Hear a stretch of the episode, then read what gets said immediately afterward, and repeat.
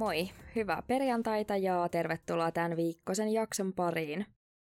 Mulla on selvästi nyt joku fiksaatio tällaisiin keisseihin, missä joku esittää olevansa jotain muuta kuin oikeasti on, eli tämä jakso on just sellainen.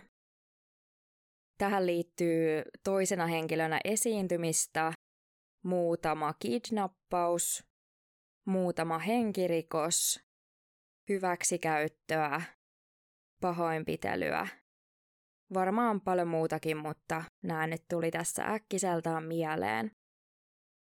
Tämä on todella monimutkainen tapaus, eli jos vaan mahdollista, niin kannattaa kuunnella ehkä pikkasen tarkemmin, miten yleensä kuuntelee, jos on tapana pitää jossain taustalla pyörimässä. Tämä vaatii ehkä pikkasen enemmän huomiota.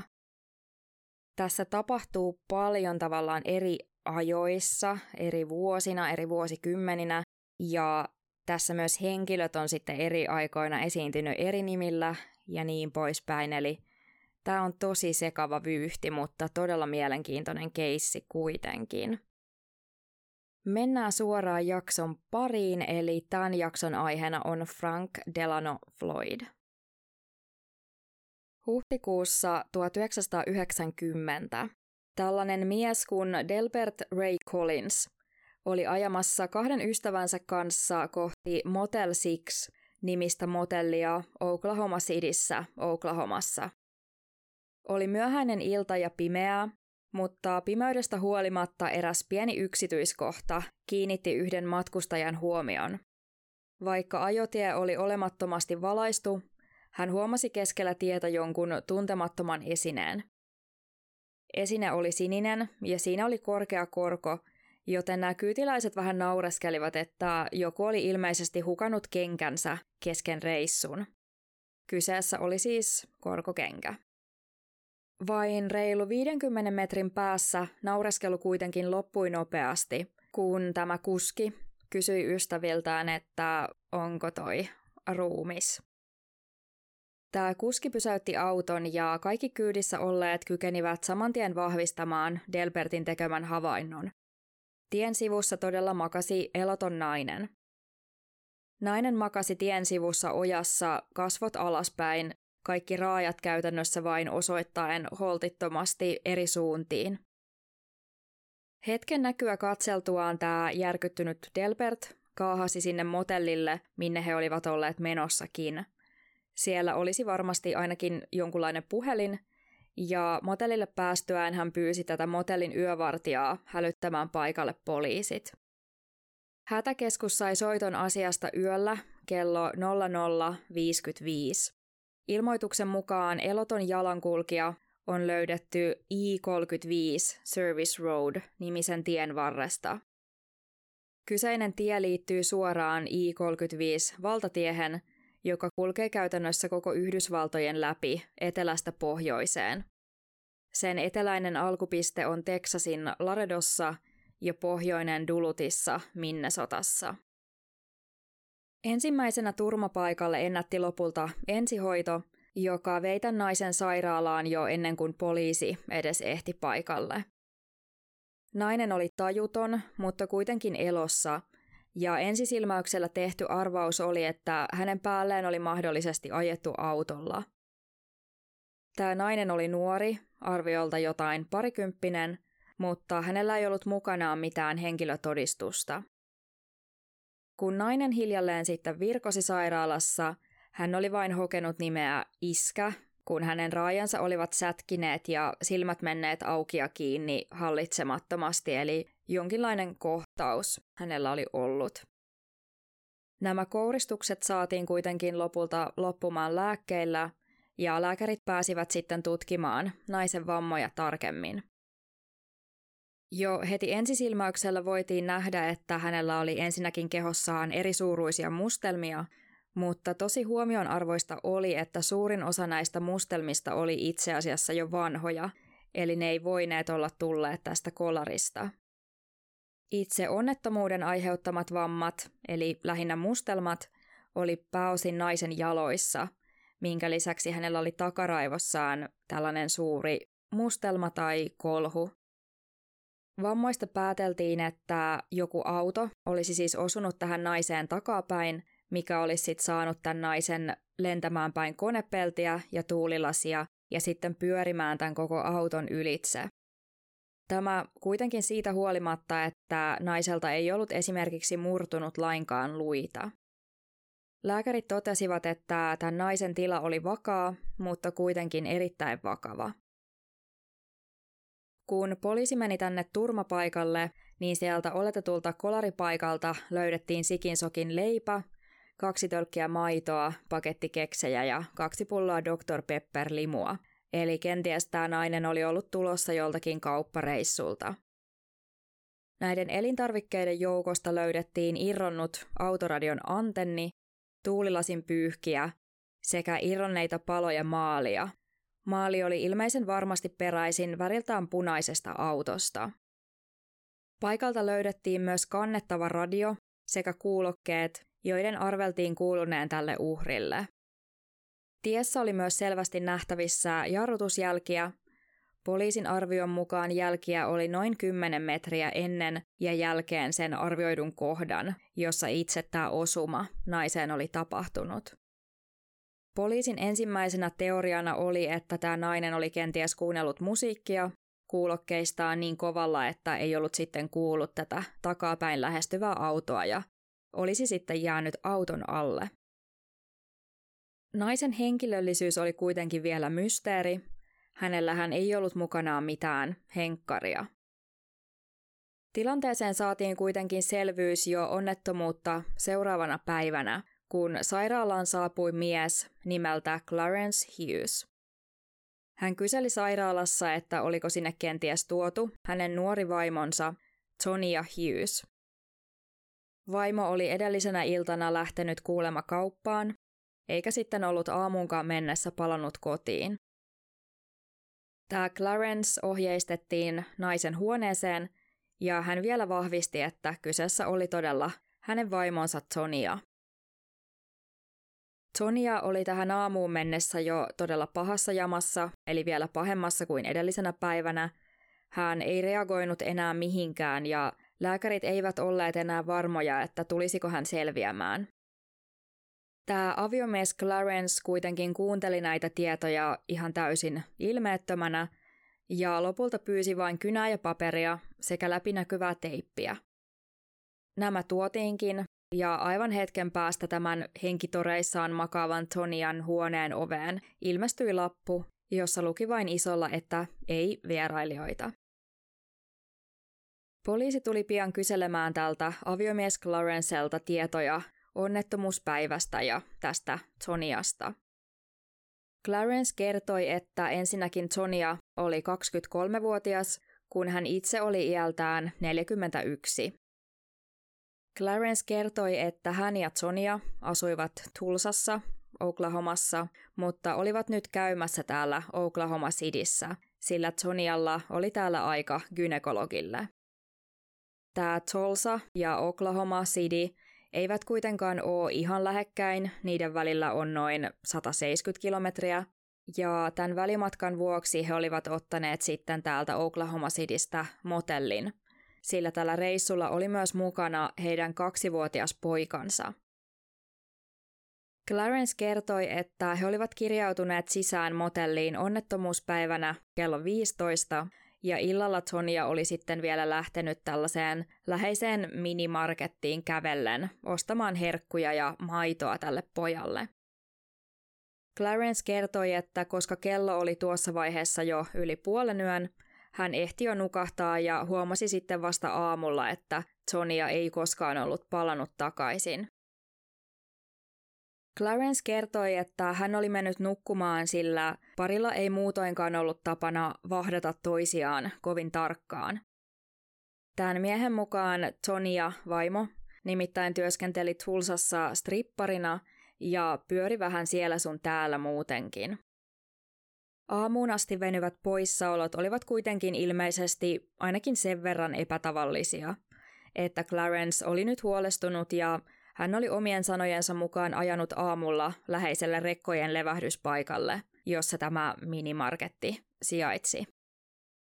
Täällä hän oli sitten kuullut paikan työntekijältä tiedon, että joku nainen oli jäänyt yöllä auton alle tässä lähellä. Tämä työntekijä oli puolestaan kuullut tämän tiedon ilmeisesti suoraan poliiseilta. Poliisit olivat jo nimittäin ehtineet tulla kyselemään, että muistiko joku tätä myöhäisellä kauppareissulla ollutta nuorta naista. Tämä työntekijä muistikin hyvin, että kyseinen nainen oli tullut puolen yön aikaan markettiin ostamaan juuri jotakin limua ja keksejä ja pari pulloa maitoa. Poliisi meni hieman myöhemmin Clarencen kanssa vielä sairaalaan katsomaan Toniaa. Myös poliisi pani merkille, että Clarence oli ihan todella ilmeetön, eikä hän esimerkiksi pitänyt vaimaan kädestä tai vaikuttanut muutoinkaan juuri huolestuneelta. Tämä siitä huolimatta, että lääkärit olivat todella huolissaan siitä, että Sonia oli selvästi saanut todella kovan iskun päähänsä ja hän oli edelleen käytännössä mihinkään reagoimaton. Clarencea tämä ei tuntunut kiinnostavan, ja ainoa mitä hän oikeastaan sai lopulta aikaan oli se, että hän soitti Sonian työpaikalle Tolsaan.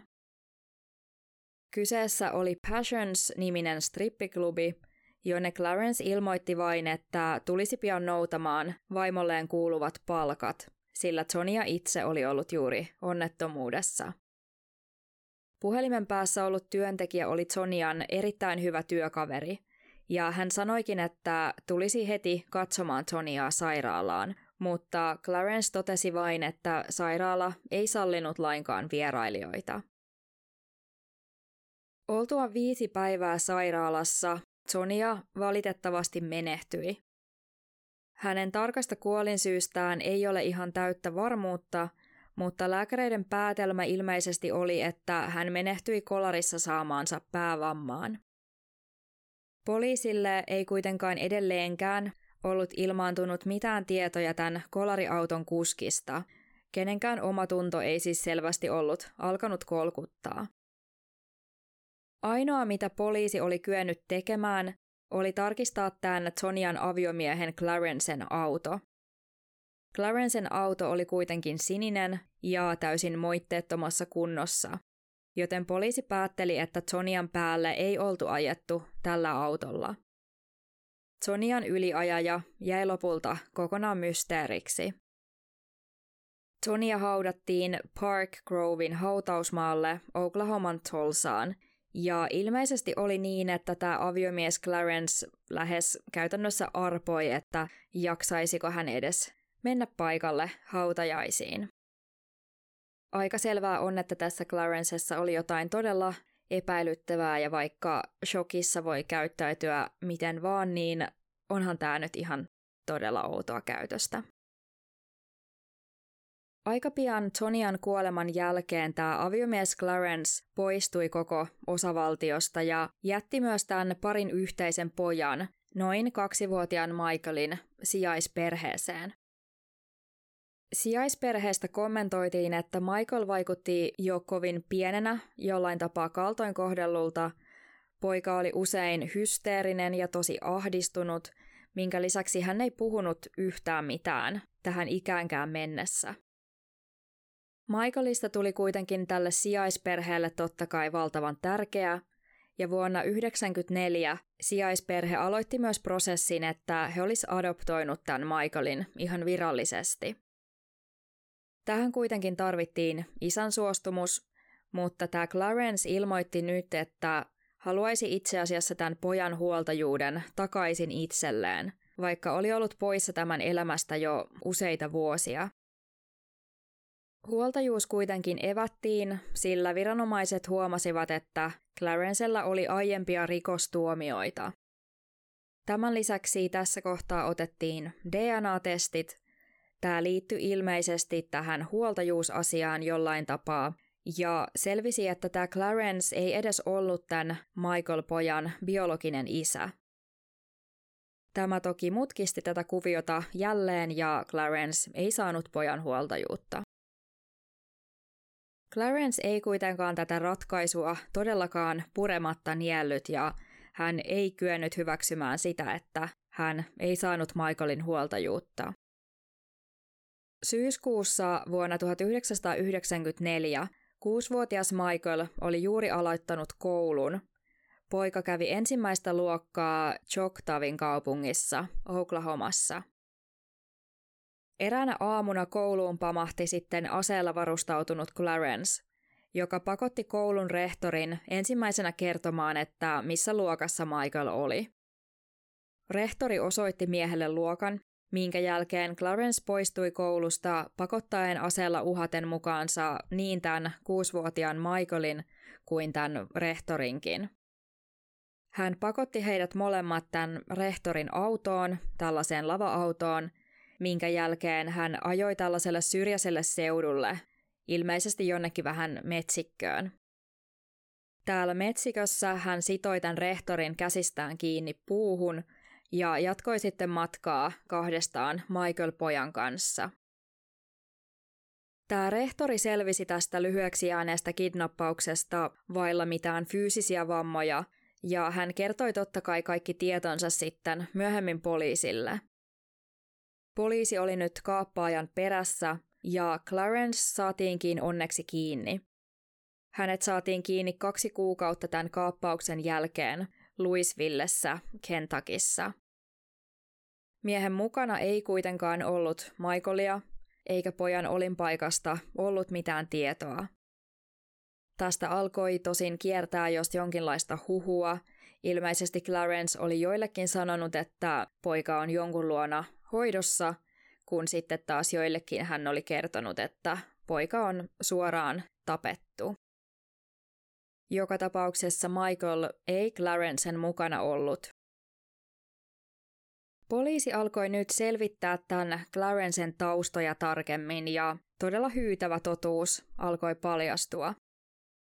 Clarence Hughes oli nimittäin oikealta nimeltään Franklin Delano Floyd, ja hän oli poliisin etsimä karkulainen jo vuodesta 1973.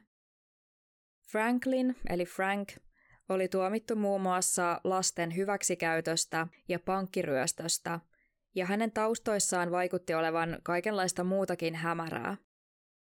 Poliisille selvisi myös, että hänen vaimonsa Sonia oli hiljattain kuollut tässä kolarissa, ja tässä kuolemassakin tuntui olevan jotain hämärää.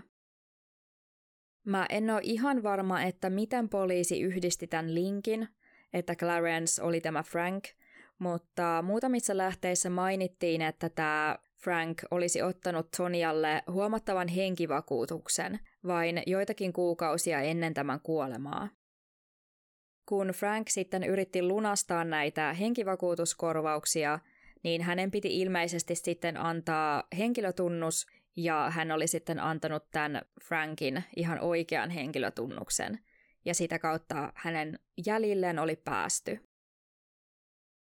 Frankin tavaroista löytyi myös tällainen haalistunut valokuva, jossa suhteellisen nuori Frank oli yhdessä arviolta noin 4-5-vuotiaan pikkutytön kanssa. Poliisi yritti sitten selvittää, että kuka tämä pikkutyttö oli. Tämä kuva oli sen tyyppinen, että siinä selvästi oli ehkä isä ja tytär. Kun poliisi sitten penko vähän tarkemmin, niin selvisi, että Frank oli todella ilmoittanut jonkun kuusivuotiaan tytön kouluun. Tosin jo ainakin 20 vuotta aiemmin, eli vuonna 1975. Tämä tyttö oli rekisteröity kouluun nimellä Susan Davis, ja kun poliisi tutki sitten edelleen, että missä tämä tyttö on käynyt kouluja, niin selvisi, että tämä kyseinen Susan oli tosiaan asunut Frankin kanssa aivan koko elämänsä. Kaikista järkyttävin uutispommi oli kuitenkin vasta tulossa. Kun alettiin nimittäin selvittää, että missä tämä Susan sitten oli, niin selvisi, että hän oli kuollut.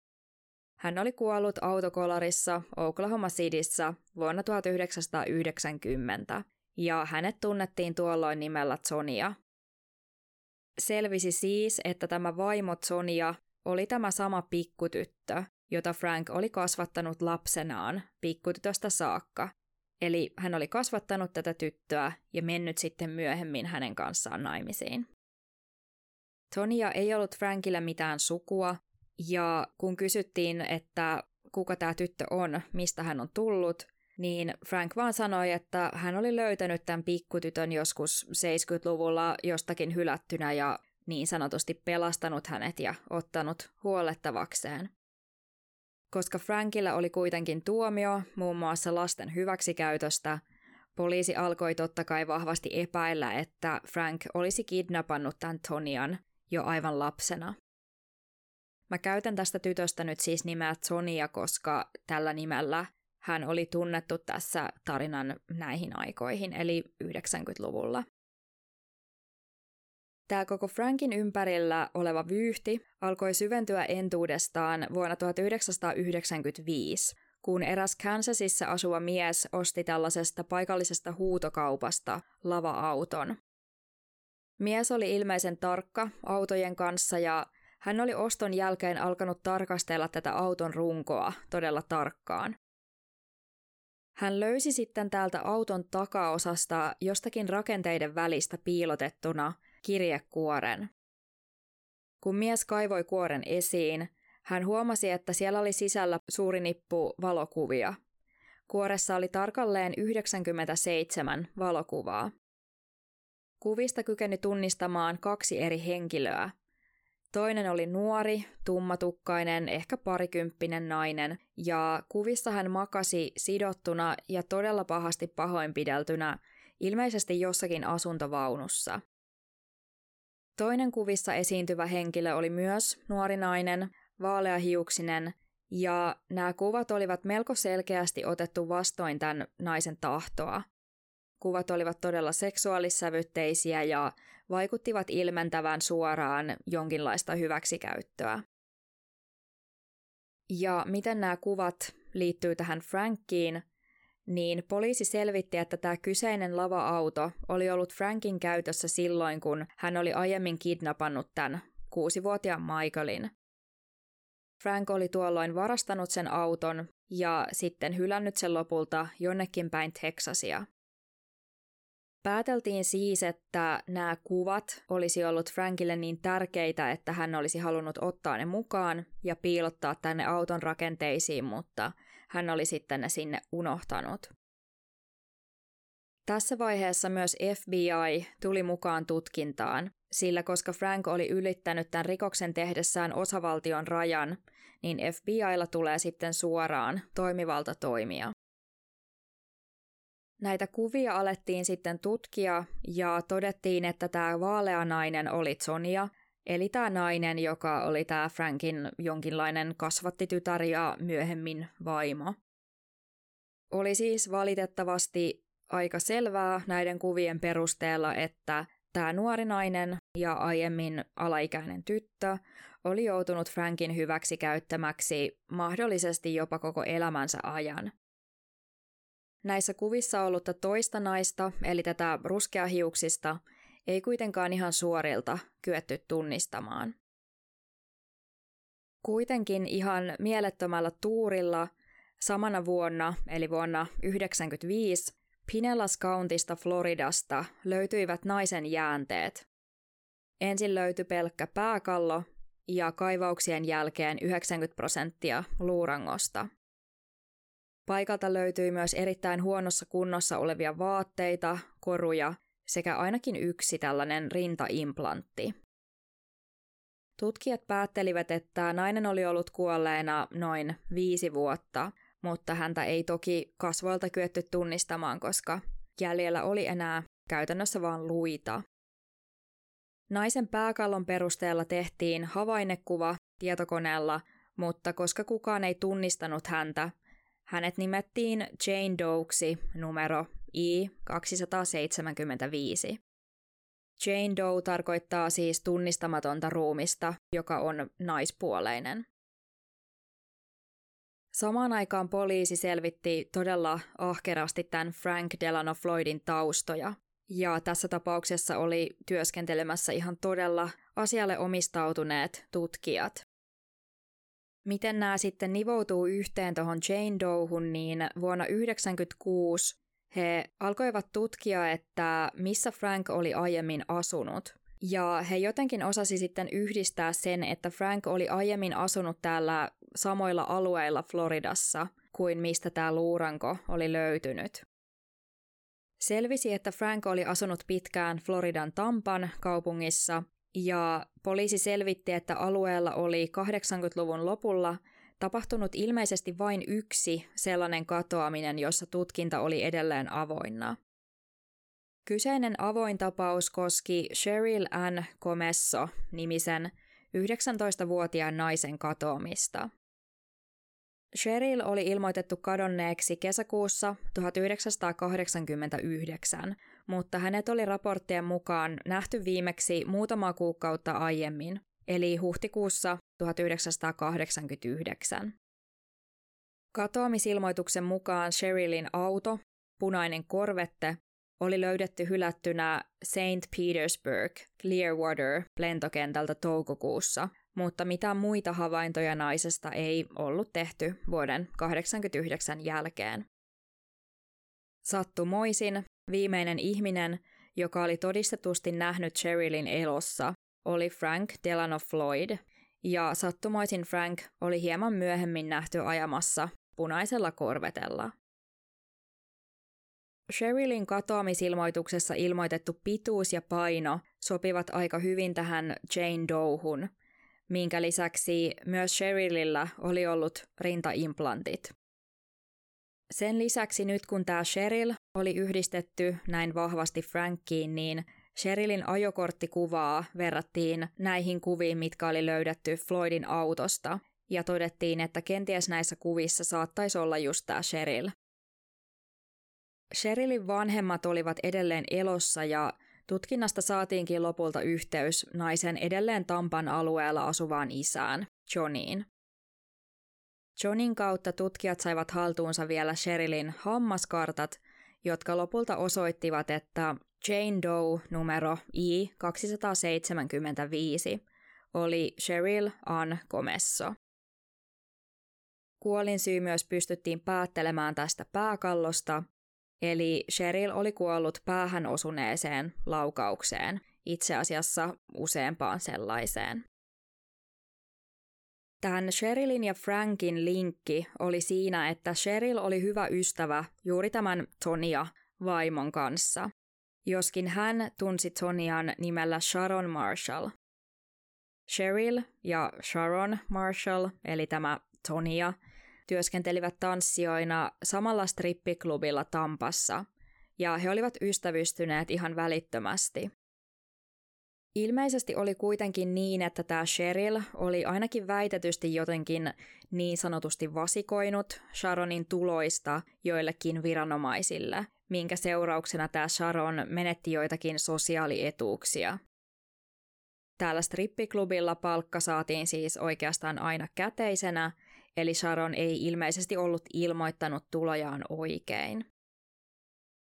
Useat silminnäkijät ovat todistaneet, että Frank oli suuttunut tästä ihan silmittömästi, ja hän oli myös käynyt Sherilyn käsiksi vain hieman ennen tämän katoamista. Pian Sherilyn katoamisen jälkeen Frank ja Sharon muuttivat myös pikaisesti pois täältä Tampasta ja koko Floridasta, minkä lisäksi heidän asuntovaununsa oli samoihin aikoihin syttynyt palamaan ja tulipaloa epäiltiin ihan alusta asti tuhopoltoksi. Tämä Cheryl myös kyettiin lopulta ihan varmuudella tunnistamaan henkilöksi, joka oli esiintynyt näissä autosta löydetyissä kuvissa.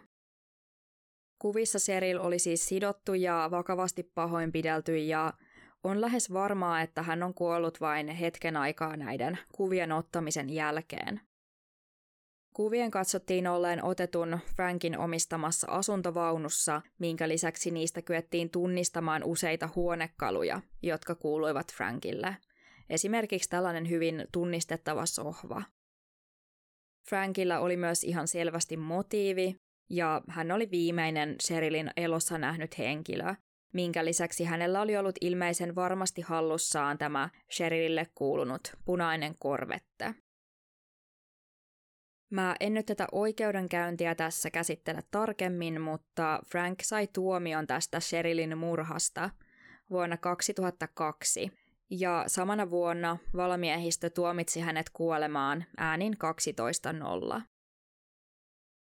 Tässä tarinassa on siis nyt kaksi kysymysmerkkiä, eli kuka tämä Frank Delano Floyd oli ja kuka tämä pikkutyttö, eli tämä Tonia kautta Sharon oli.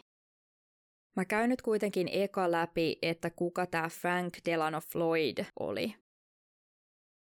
Se, mitä hänestä tiedetään, on, että hänen koko nimensä oli Franklin Delano Floyd, ja hän syntyi kesäkuun 17. päivänä vuonna 1943 Barnvillessä, Georgiassa. Frankin isä kuoli tämän ollessa aivan pikkupoika. Isä oli ilmeisesti suhteellisen alkoholisoitunut ja hän kuoli vain kolmekymppisenä alkoholiliitännäisiin syihin. Ilmeisesti maksa oli sitten pettänyt. Eri lähteiden mukaan Frank vietti lapsuutensa pääosin laitoksissa, sillä hänen äitinsä oli myös suhteellisen nuori ja Frankilla oli neljä sisarusta, joten äiti ei vaan kyennyt heistä huolehtimaan. Laitokset olivat ilmeisesti enemmän tai vähemmän uskonnollisia ja Frank joutui näissä laitoksissa erinäisen hyväksikäytön kohteeksi toistuvasti, minkä lisäksi poikaa kiusattiin erityisesti tämän niin sanottujen feminiinisten piirteiden vuoksi.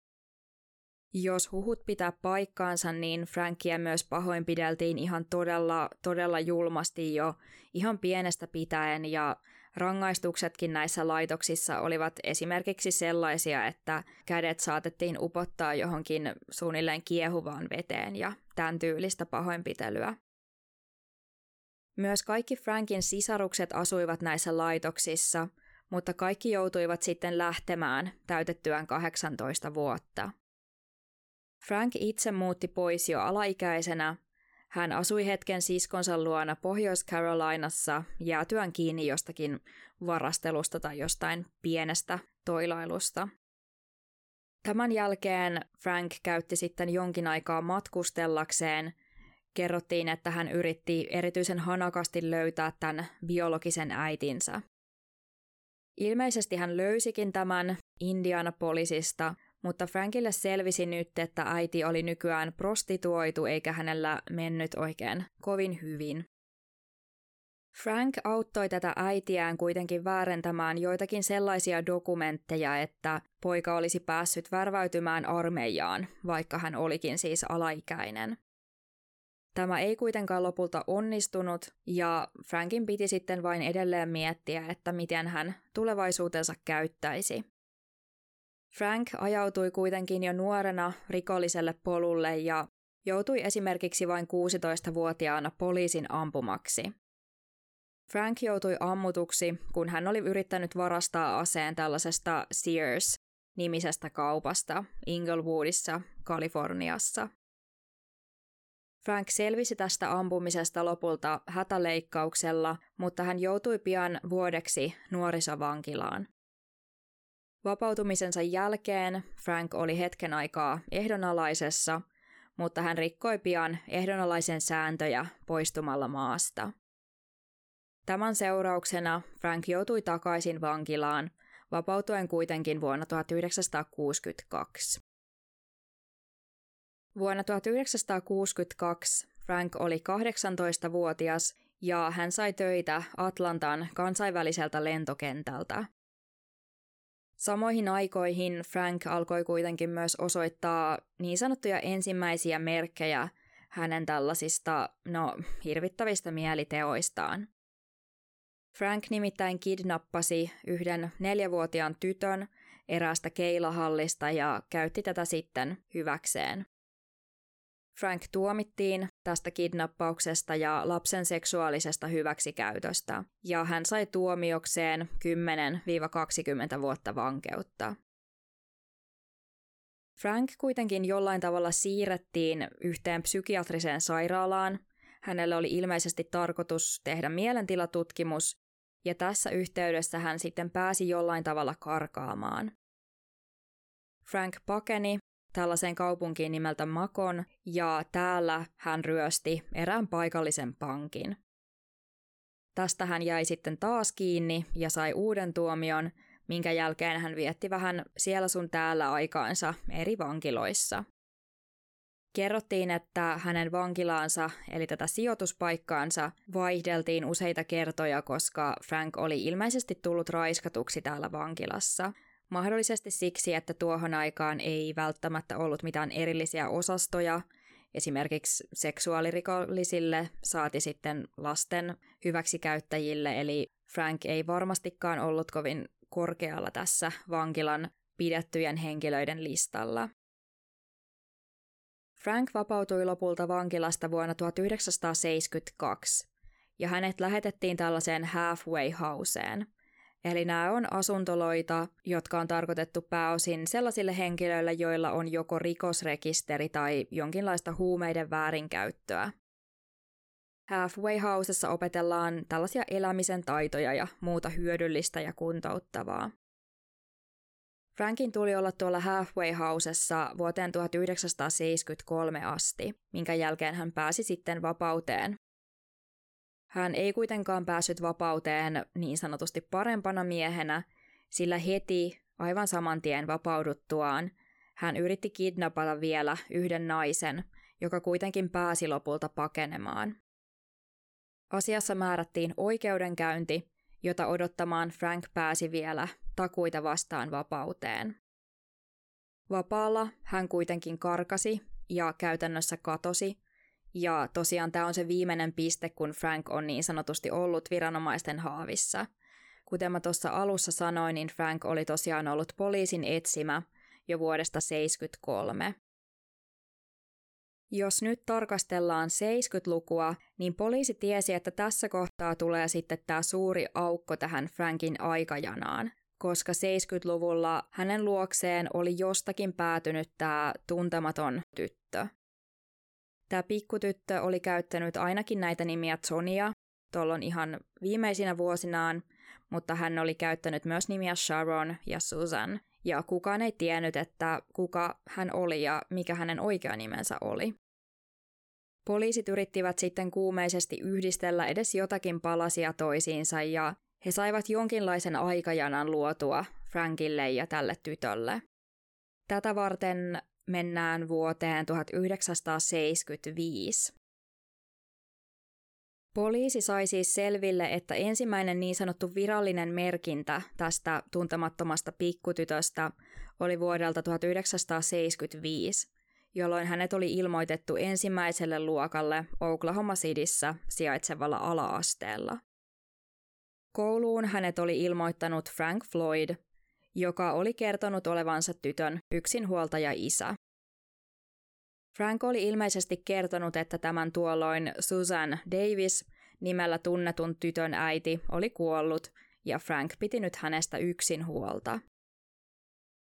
Ala- ja yläasteen ajan Frank ja Susan asuivat kahdestaan, ja jossakin vaiheessa Susan sai sitten uuden nimen, ja tämä uusi nimi oli Sharon Marshall. Frank Floyd esittäytyi puolestaan nimellä Warren Marshall. Hän oli tämä uhrautuva yksinhuoltaja isä, joka tosin todellisuudessa käytti jatkuvasti eri tavoin hyväkseen tätä nyt Sharonia. Poliisit päättelivät, että tämä kyseinen Sharon, tyttö, oli kidnappattu oikealta vanhemmiltaan joskus 70-luvun alussa, alle kouluikäisenä ja oletettiin, että hän oli ollut ehkä niin pieni, että hän ei enää sitten muistanut oikeita vanhempiaan. Ajateltiin, että hän vain lopulta kasvoi ajatukseen, että hänen perheensä oli tämä Frank Floyd, ja valitettavasti hänen nuoruusvuosiltaan ei ole juurikaan tietoa. Oletettavaa vain on, että Frank tosiaan käytti tyttöä luultavasti seksuaalisesti hyväkseen ja manipuloi tätä varmaan kaikilla mahdollisilla tavoilla. Tämän Sharonin lukioajat on aikoja, jolloin hänestä on ehkä eniten tietoja, ehkä siksi, että silloin ympärillä on ehkä sellaisia ihmisiä enemmän, jotka rekisteröi, että minkälaisia muut henkilöt on. Vuonna 1983 Warren Marshall, eli tämä Frank Floyd, tuli siis Forest Park High School lukioon Forest Parkin kaupungissa Georgiassa. Hän oli paikalla tuolloin 15-vuotiaan Sharonin kanssa sillä hän oli kertomansa mukaan aikeissa siirtää lainausmerkeissä tyttärensä Sharonin kyseiseen lukioon. Frank kertoi, että Sharon oli tätä aiemmin suorittanut lukio-opintoja läheisessä Riverdale High School-lukiossa, mutta että hän halusi nyt siirtää Sharonin Forest Parkiin, koska tämä oli paljon parempi lukio. Tämä sinänsä olisi käynyt todella järkeen, sillä Sharonin arvosanat olivat pääosin aata, eli kaikista parasta, ja hänellä oli kaikkien testienkin mukaan ikäisekseen poikkeuksellisen korkea älykkyysosamäärä. Tämä lukion opettaja, joka otti tämän kaksikon sitten vastaan, niin hän muisteli, että Sharon oli ihan poikkeuksellisen hiljainen. Hän vastaili lähinnä nyökkäämällä ja tämä koulun työntekijä kiinnitti huomiota siihen, kuinka siististi pukeutunut ja kaunis tämä nuori tyttö oli. Frank oli kuitenkin se, joka oli koko ajan äänessä ja hän käyttikin aikansa paasaten siitä, miten edelliset lukiot eivät olleet olleet Sharonille riittävän tasokkaita. Näin jälkikäteen ajateltuna kyseisessä tilanteessa oli aivan päivän selvää, että Sharon oli todella alisteinen ja hän oli varmasti kokenut jos jonkinlaista hyväksikäyttöä. Hän ei siis käytännössä uskaltanut esimerkiksi puhua lainkaan ilman Frankin lupaa, ja jos häneltä kysyttiin jotain, niin hän vain katsoi kysyvästi Frankia ja odotti, että tämä vastaisi sitten siihen kysymykseen.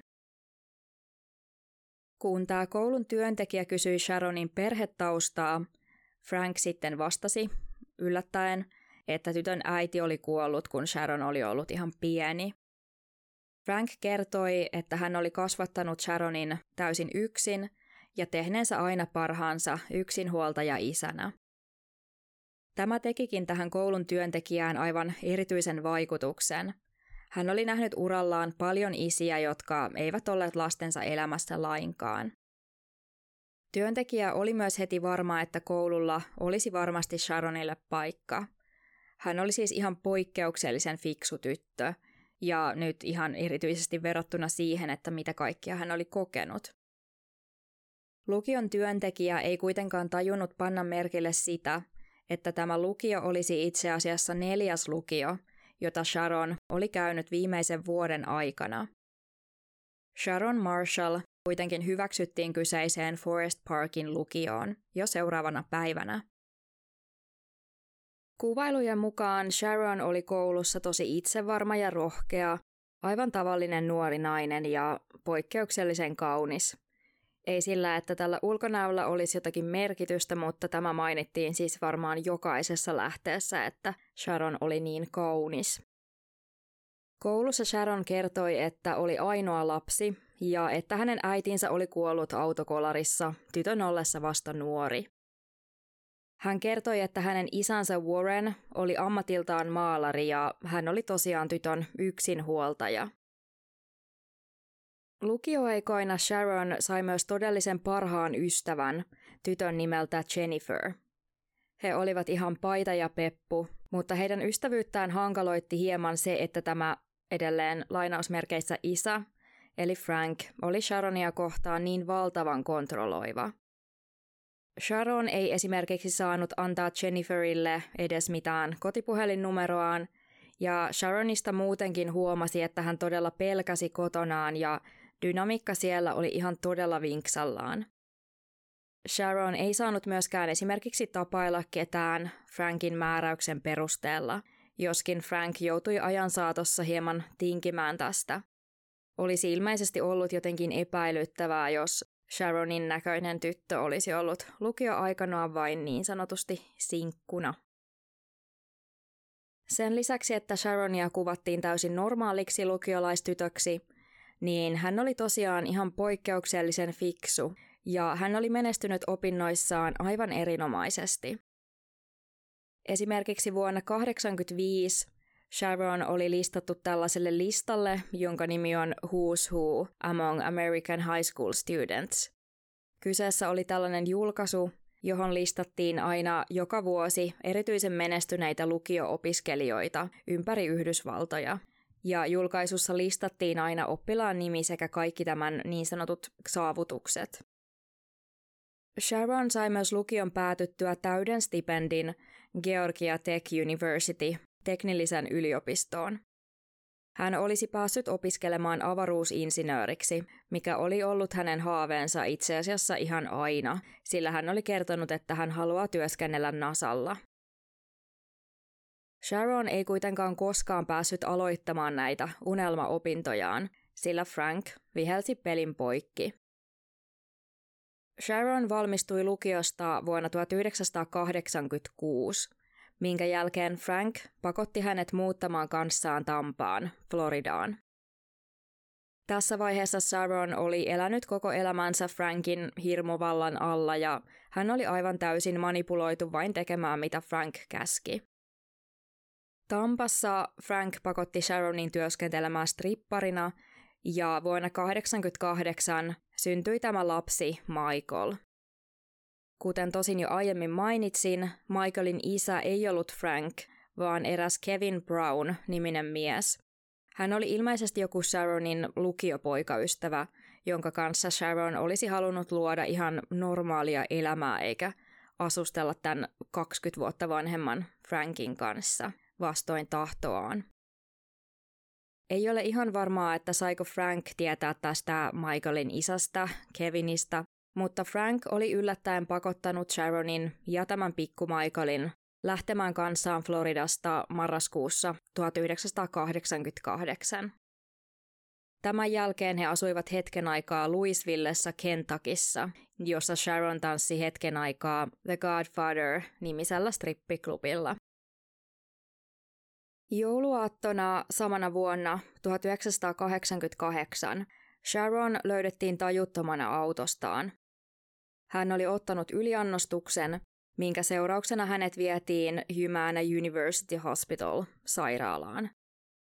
Sharon vaikutti olevan suunniltaan, paniikissa ja itsetuhoinen, mutta hän ei kysyttäessä suostunut avaamaan tilanteensa syitä paikan psykiatreille tai muillekaan ammattilaisille. Testit osoittivat myös, että Sharon oli raskaana aivan alussa ensimmäisellä tai toisella kuulla, mutta hän ei suostunut paljastamaan tämän lapsen isää.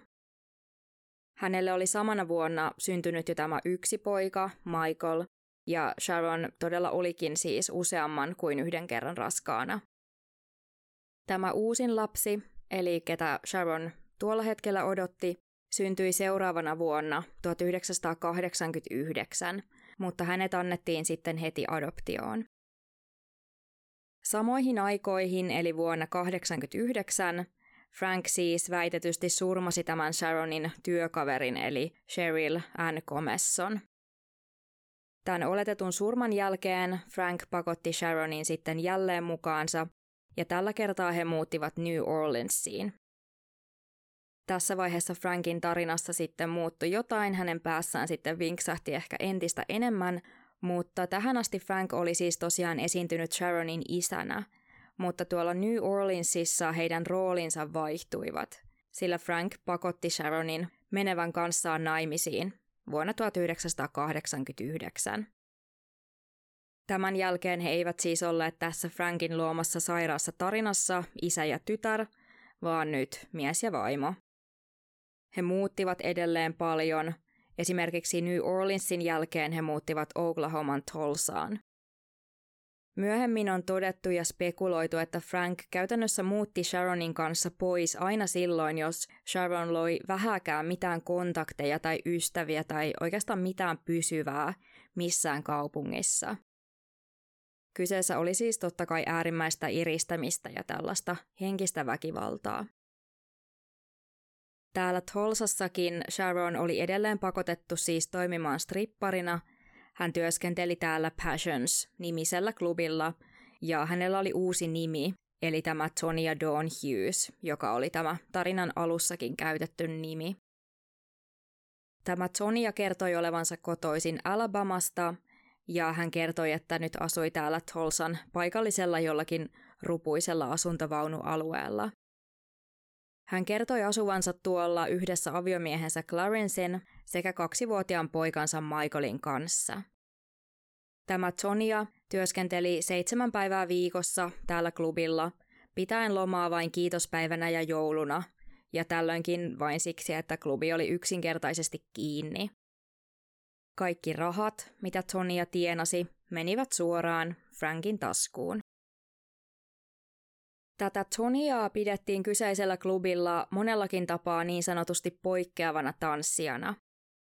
Hän joi vain harvoin esimerkiksi alkoholia ja pidättäytyi esimerkiksi täällä klubilla hyvin näkyvästi pyörivistä huumeista. Sen sijaan tämä Tonia luki kaikilla tauoillaan jotakin kirjoja ja lehtiä ja hän sitten myös tykkäsi paljon virkkailla. Hän teki esimerkiksi tälle pojalle jotain villapaitoja ja muuta vastaavaa. Tonialla oli täällä klubilla yksi hyvä ystävä, tällainen nainen kuin Koni, ja tämä Koni kertoi, että Tonia oli ihan poikkeuksellisen fiksu ja todella ajattelevainen ja hän todella jotenkin poikkesi ihan kaikista näistä niin sanotusti tyypillisistä klubin työntekijöistä. Ainoa niin sanottu pahe, mikä hänellä tuntui olevan, oli se, että hän napsi tällaisia vatsahappoja neutralisoivia lääkkeitä kuin karkkeja. Myös täällä klubilla oli tiedossa, että Tonian mies Clarence, eli totta kai Frank, oli todella räjähdysherkkä ja erittäin kontrolloiva. Ja monet myös todella ihmettelivät, että mitä Tonia oikein hänessä edes näki. Tämä Frank oli ensinnäkin todella niin sanotusti tavallisen näköinen ja jopa vähän no, epämiellyttävän näköinen, kun taas Tonia oli ihan poikkeuksellisen upea ilmestys ja tosiaan äärimmäisen fiksu. Monet kuitenkin huomasivat jo kaukaakin, että Clarence kontrolloi Tonian aivan jokaista liikettä, ja hän esimerkiksi aina vei ja haki Tonian töistä. Kun Tonia oli sitten töissä, niin Clarence soitti sinne klubille tunnin välein kysyäkseen, että mitä Tonia tekee, ja hän myös aina vaati, että Tonian olisi pakko tuoda töistä kotiin aina vähintään 200 dollaria. Myös nämä muut tanssijat aika lailla pelkästä tätä Clarencea ja he usein tarjoutuivat sitten maksamaan ton erotuksen, jos Tonia ei jonain päivänä saanut kasaan tota Clarencen vaatimaa summaa. Kaikki muut työntekijät nimittäin tiesivät, että Clarence odottaisi Toniaa jo parkkipaikalla, ja jos summaa ei ollut kasassa, Tonia tulisi ilmaantumaan töihin seuraavana päivänä vartalossaan tuoreita mustelmia. Sonja myös usein nukahteli töissä, heräten vasta siihen, että joku muu tanssija tuli patistamaan takaisin töihin ja herättelemään. Tonia kertoi myös tälle käytännössä ainoalle työkaverilleen Konille, että hän oli kyllä useita kertoja yrittänyt jättää miehensä ja paeta, mutta Clarence oli löytänyt hänet joka kerta. Viimeisenä Clarence oli myös kertonut, että tulisi tappamaan Tonian, jos tämä vielä yrittäisi paeta. Koni kuitenkin kertoi, että ei lopulta sitten oikein tiennyt, että mitä olisi voinut tehdä Tonian hyväksi, ja Tonia oli todella yksityinen, eikä hän oikein kertonut itsestään mitään, mikä ei tosiaan ollut lainkaan tavatonta. Kyseinen Passions-klubi olikin täynnä naisia, jotka eivät halunneet jakaa itsestään syystä tai toisesta mitään. Tonia kuitenkin kertoi pian aikovansa vihdoin jättää miehensä – ja monet näkivätkin naisessa tämän päätöksen jälkeen ihan valtavan muutoksen. Sonia hymyili aidosti ja vaikutti vasta nyt olevan edes hieman enemmän oma itsensä. Vuonna 1990 Tonia siis niin sanotusti karkasi tänne Oklahoma Cityin, mutta hän tosiaan valitettavasti menehtyi tässä autokolarissa. Hänen työkaverinsa Koni ja varmasti suurin osa muistakin ulkopuolisista on sitä mieltä, että Tonia murhattiin, ja murhan takana oli Frank Delano Floyd. Jos nyt vähän kerrataan vielä tätä lopputulemaa, jos puhutaan nyt 2000-luvusta, niin tilanne oli siis se, että tämä mysteerityttö, eli Sonia, oli kuollut noin 10 vuotta sitten, ja kukaan ei tiennyt, että kuka tämä Tonia siis oli. Hän oli elänyt Frankin kanssa tämän lapsena ja he olivat menneet sitten naimisiin, totta kai Frankin pakotuksesta.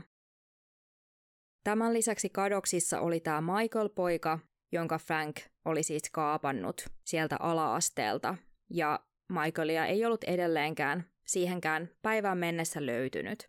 Ja Michael jäi siis kadoksiin itse asiassa ikuisiksi ajoiksi. Häntä ei ole vieläkään löytynyt. Frank Delano Floyd oli puolestaan vankilassa odottamassa kuolemantuomiota tästä Sherilyn murhasta. Tähän koko jakson tapahtumiin liittyen tämä oli ainoa, mistä Frank sitten kyettiin tuomitsemaan. Edelleen mysteerinä kuitenkin oli, että kuka tämä Sonia oli, ja poliisi alkoi pian pelätä, että Frank Floyd veisi Sonian tai Sharonin, miten häntä nyt kutsuttiinkaan, tarinan mukanaan hautaan. Tähän lopputulemaan vaikutti tosi merkittävästi tällainen kirja kuin A Beautiful Child, joka ilmestyi vuonna 2004, ja sen kirjoittajana on tällainen toimittaja kuin Matt Birkbeck.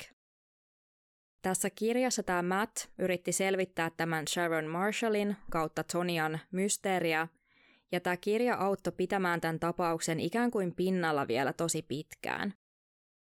Kirja herätti myös lopulta FBIn kiinnostuksen tähän kidnappattuun lapseen, tai ainakin oletettiin, että tämä lapsi on kidnappattu, ja sitten 2000-luvulla FBI otti tämän tapauksen uudestaan käsiteltäväkseen. Ja onneksi vuonna 2014 Frank Delano Floyd sitten alkoi vihdoin puhua, ja hän kertoi, että kuka tuo tyttö oli. Tytön nimi oli Susan Marie Sevakis, ja hän oli syntynyt vuonna 1969. Frank kertoi, että tytön biologinen äiti oli Frankille tuttu. Hän oli tällainen nainen kuin Sandy Chipman. Vuonna 1974 tänne karkumatkansa alkutaipaleella Frank oli kehittänyt itselleen uuden aliaksen jälleen ja hän totteli nyt nimeä Brandon Williams. Tällä nimellä esiintyen hän tutustui tähän kyseiseen Sandyin jollakin rekkojen levähdyspaikalla ja pari meni naimisiin kuukautta myöhemmin. Ilmeisesti lähinnä Frankin painostuksesta ja Frankilla oli todella kiire naimisiin. Mä itse veikkaan, että Frankilla oli tuossa vaiheessa jo tiedossa, että hän aikoo kidnapata jonkun Sandin lapsista. Sandilla oli nimittäin entuudestaan neljä lasta Hänellä oli viisi, kolme ja kaksivuotiaat tytöt ja sitten tällainen ilmeisesti sylivauva, eli ihan pieni poikavauva. Heti tämän naimisiin menon jälkeen tämä uusi perhe muutti kuusihenkisenä Dallasiin, Teksasiin. Vuonna 1975 tämä Sandy joutui kuukaudeksi vankilaan, sillä hän oli väärentänyt tällaisia shekkejä ja kerrottiin, että hän oli tehnyt tämän siksi, että hän vain yksinkertaisesti tarvitsi ruokaa näille lapsille. Kuukauden vankilareissun jälkeen Sandy palasi kotiin, kuitenkin vain huomatakseen, että hänen ja Frankin, eli hänelle Brandonin kotitalo oli tyhjä ja että hänen neljä lastaan olivat poissa. Vaikutti siltä, että Brandon Williams oli näin paennut hänen lastensa kanssa. Näistä tytöistä nuoremmat, eli kolme- ja kaksivuotiaat tytöt Alison ja Amy, löytyivät hieman myöhemmin sosiaaliviranomaisten huostasta, mutta vanhin tyttö sekä tämä poikavauva olivat kadonneet. Myöhemmin selvisi, että tämä poika, nimeltään Philip, oli adoptoitu käytännössä heti uuteen perheeseen. Mä en oikein tiedä, että miksi, mutta kyseessä oli 70-luku, eli ei sitten varmaan tarkastettu niin tarkkaan tai jotain muuta vastaavaa. Tämä poika vietti siis ihan koko elämänsä adoptoituna uuteen perheeseen ja itse asiassa uskomattomalla tavalla ihan hiljattain. Eli vuonna 2020 hänelle selvisi, että kuka hänen biologinen äitinsä oli ja missä olosuhteissa tämä adoptio oli tapahtunut. Jossakin lehtiartikkelissa kerrottiin, että tämä poika oli siis nyt ihan lähivuosina lukenut ehkä jotain tästä tapauksesta ja Hänelle oli tullut sellainen fiilis, että hän voisi olla tämä kadonnut poika. Ja niin hän olikin, ja asia varmistettiin lopulta DNA-testein. Hän on siis pian ilmeisesti viisikymppinen. Jos hän on ollut 75 vauva, niin mä oletan, että hän on ehkä syntynyt 75 tai varmaan viimeistään 74. Tosiaan näistä neljästä lapsesta vanhin, eli tämä Susan, jäi kadoksiin ja Frank kidnappasi hänet. Tämä biologinen äiti Sandy yritti tehdä asiassa katoamisilmoituksen, mutta hänelle itse asiassa kerrottiin taas jostakin käsittämättömästä syystä, että Frankilla olisi ollut jollakin tavalla oikeus viedä nämä lapset, sillä hän oli silloin heidän isäpuolensa ja he oli siis naimisissa. Tämän vuoksi tästä Susannesta ei saatu tehtyä edes mitään katoamisilmoitusta. Tämän Susannen vanhemmat olivat siis tämä Sandy Chipman sekä mies nimeltä Cliff Sevakis, ja he eivät koskaan luopuneet toivosta löytää tätä tytärtään. Sandy oli elossa ainakin vielä 2010-luvulla, ja hän sai tuolloin vihdoin tietää, että mitä hänen tyttärelleen tapahtui. Hän sai siis kuulla, että Susan oli viettänyt elämänsä hänen ex-aviomiehensä Frankin kanssa. Sandy tunnisti tyttärensä välittömästi kuvista, minkä lisäksi myöhemmät DNA-testit osoittivat, että Sandy todella oli Susannen biologinen äiti. Sandy sai näin vastauksen tyttärensä katoamiseen noin 40 vuotta myöhemmin, mikä on aika uskomatonta. Tämän lisäksi vielä on kerrottava, että kuin ihmeen kaupalla 2010-luvulla löytyi myös tämä Susannen tytär, joka oli syntynyt vuonna 1989 ja joka oli annettu siis adoptioon heti saman tien. Hänen nimensä on nykyään Megan. Tämän uskomattoman löydön takana oli ilmeisesti tämä sama toimittaja, joka kirjoitti tämän kirjan kuin Beautiful Child. Tämä kirjailija Matt kertoi eräässä blogitekstissään, että oli ollut ihanaa saada Susannen henkilöllisyys selväksi, minkä lisäksi hän oli päässyt tapaamaan tämän Susannen tyttären Meganin sekä Susannen tämän lukioaikaisen parhaan ystävän Jenniferin. Tällä porukalla he olivat myös saaneet vaihdettua Susannen hautakiveen tämän oikean nimen, eli Susan Murray Sevakis.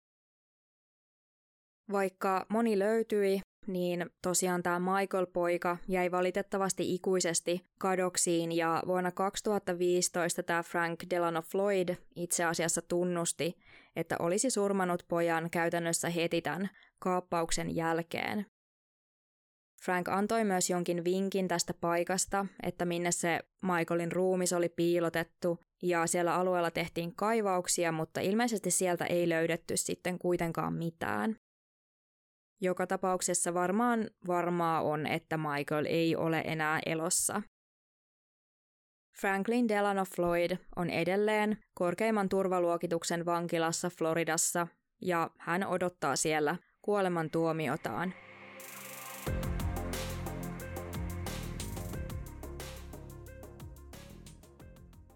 Kiitos taas kun kuuntelit jakson. Palaillaan ensi jaksossa ja siihen asti heissan.